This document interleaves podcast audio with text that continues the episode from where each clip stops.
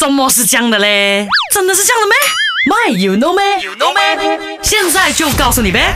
那如果你是有看啊日本戏的话呢，尤其是古装剧的话呢，你会发现哦，诶，日本古代的女孩子很喜欢白脸黑牙的哦。为什么这样子的呢？其实和中国啊有关系的。OK，那唐朝的时候呢，我们就说以肥胖为美嘛，有没有？这个是一个呃准则。然后呢，日本呢就是以白脸为准则。其实这个白脸呢，也是源自于中国唐朝的。你知道啦，大唐时期啊，美女盛行啊，歌舞升平，所以呢，歌姬行业呢竞争也是非常激。系列的那，但是因为晚上没有灯光嘛，只有灯笼，所以呢，要在大家面前跳舞，要大家认识自己的话呢，所以呢，脸上一定要打得粉白粉白，连腮红呢也一定要红红彤彤这样子的，有没有啊？这种是舞台妆来的。那当时候呢，日本呢，它是中国的附属国嘛，中间文化交流很频繁的。然后呢，这个日本的使者看到这种文化之后呢，就把它带回去日本，然后呢，从此风靡起来了。早是这么简单，哎，不。信的话呢，你去看一下啦，范爷范冰冰啊，